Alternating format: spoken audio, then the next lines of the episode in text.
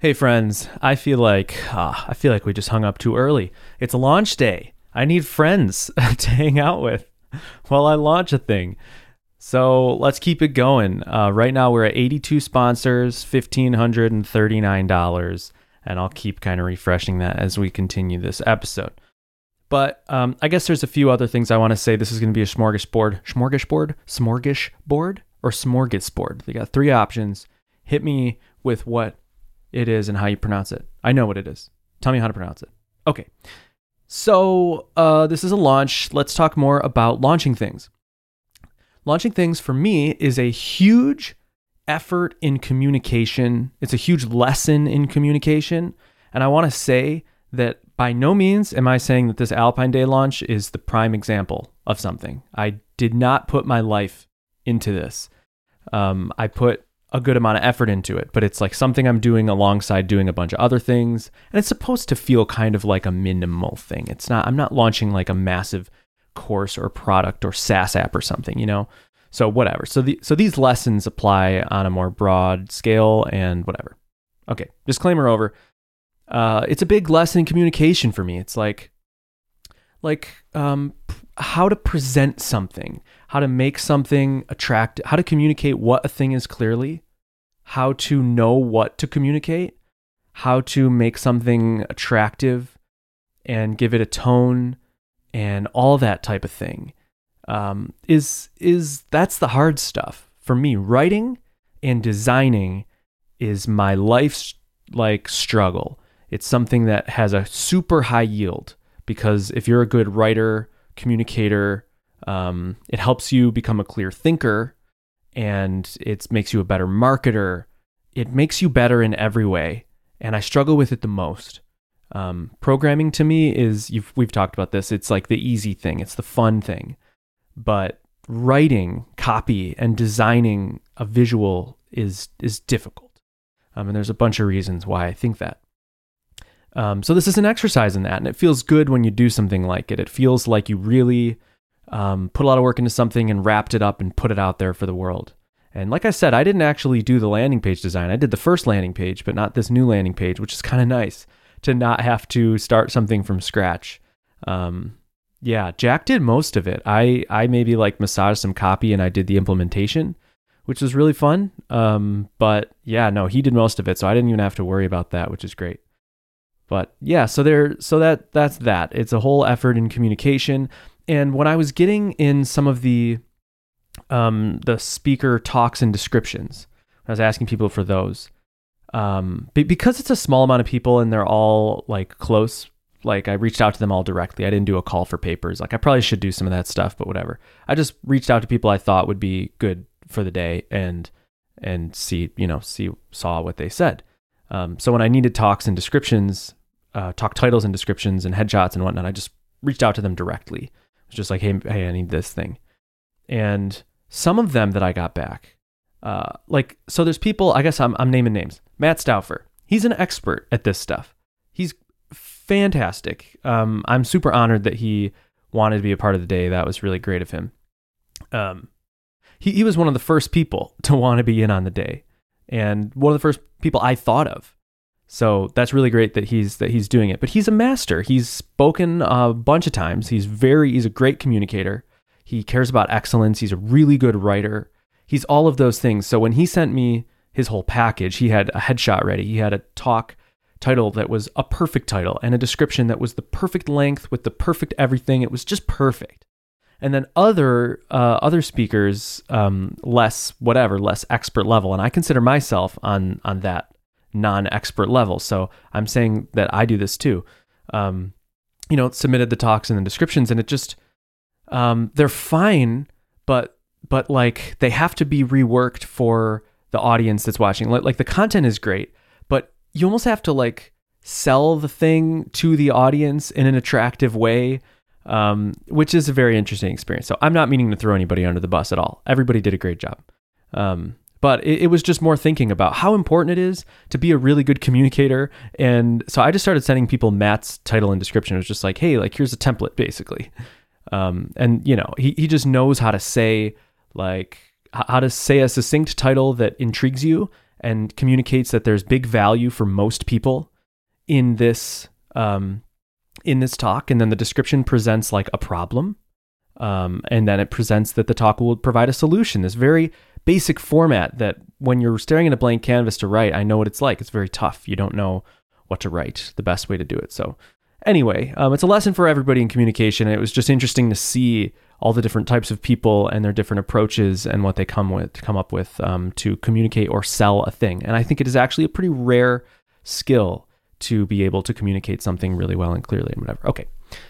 So that's that. Another thing I wanted to say is hangups. There's always hangups. There will always be hangups. And you can minimize them by minimizing your hangup surface area. Like by using GitHub sponsors, I basically am not worried at all about payment processing. Like just last night, I was like, you know, I, I probably should sponsor myself to make sure that all the plumbing works. But I was pretty confident that that it would just work, and it did. Um, so I don't have to worry about any sort of payment management or anything like that. GitHub sponsors manages that for me. So, so that's a, that's like a, a um, you know, uh, what did I call it? Like a mistake surface area or hang up surface area reduction strategy. And there's a there's a bunch of those types of things. But here's re- we're refreshing. We're at 92, 1700 bucks. Um, so yeah, so one of the hangups, I, I guess I I've been spending a lot of time like refreshing things and staring at them and like this all looks fine, like everything looks fine.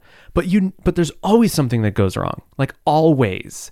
And the thing that went wrong for me was I put the schedule and all the nitty gritty details on the GitHub sponsors page instead of the landing page, which in hindsight was probably a mistake. But I, I honestly didn't want to like ping Jack and have him do a whole new design section and then implement it and all that stuff and then make this page super huge. I thought like this would be a better way to just present straight up, you know, logistical information. Um, and logistical, is that a word? Logistics? Logistic information. So I did that. And here was the hangup. There's a 5,000 character limit on the GitHub sponsors profile info, whatever, which is where I put all of that info and I didn't hit it until I pasted in somebody's talk description and it just like like lobbed off whatever. It's sent my cursor somewhere weird and lobbed off a chunk of text. And I was like, "Oh my gosh." So now I find myself this morning scrambling and erasing like li- like switching from like um like tags HTML tags that have longer words to shorter word HTML tag like just trying to squeeze out every character out of this this profile info thing. I had to lob off like a big chunk of the description um, of the whole day and put that in the, the the tier. So this is something that was totally out of left field. It, it's there. It says five thousand character limit. I just never saw it. Um, so you just can't predict stuff, you know. And experience is the only way that you learn that you you know you get better. And that's this is how it works. You do something and then you get better. Next time I'll know there's a 5,000 character limit, or I'll reach out to support and ask them if they can bump it up, because that would be great. Um, I don't really see a reason to restrict that. So yeah, so that that was a little hangup. Um, what else can I tell you about the process? Um, the Alpine Day launching process. Yeah, communicating. I mean, I, I, followed the formula. Let's refresh and let's let's tell you the new metric. We are at 97. Hopefully, maybe we'll get to 100 by the end of this. We have a minute and a half. Um, so what was I going to say? Oh, Alpine Day. Yeah, yeah, yeah. So I followed the basic formula. Like I, I know some basic things, like get people on an email list. Because when they're on an email list, you can communicate directly with them. You have their attention for more than a fleeting tweet. You know, tweets just like move off of people's timelines very quickly. Um, emails, it's more of a personal thing. So I've learned that that like if you if you want to launch something, if you want uh, you know, whatever it is. I, I, treat most things I do as a launch. If I'm launching a new screencast video, if I'm releasing a new version of something open source, if I want to show people a cool new feature, or if I want to launch a, launch a course, like it's really good to have a list of people that you can get an email in their inbox. Um, yeah, so so that that's like the main marketing channel, and I knew that I had to build up that list. So so I I put out a pre-launch page that you know about, and I tried. You know, I I spent some time on it. It doesn't look like I did, but I did. Um, and yeah, and made it just to collect the emails so that I have people like locked and loaded so that when I actually launch the thing, there's people waiting. Because I've learned that that's like the fundamental principle in all of this is make sure that you have people ready for the thing you're launching. Don't just launch the thing. That's like the biggest lesson in all of anything marketing that I've learned over my life and career is that.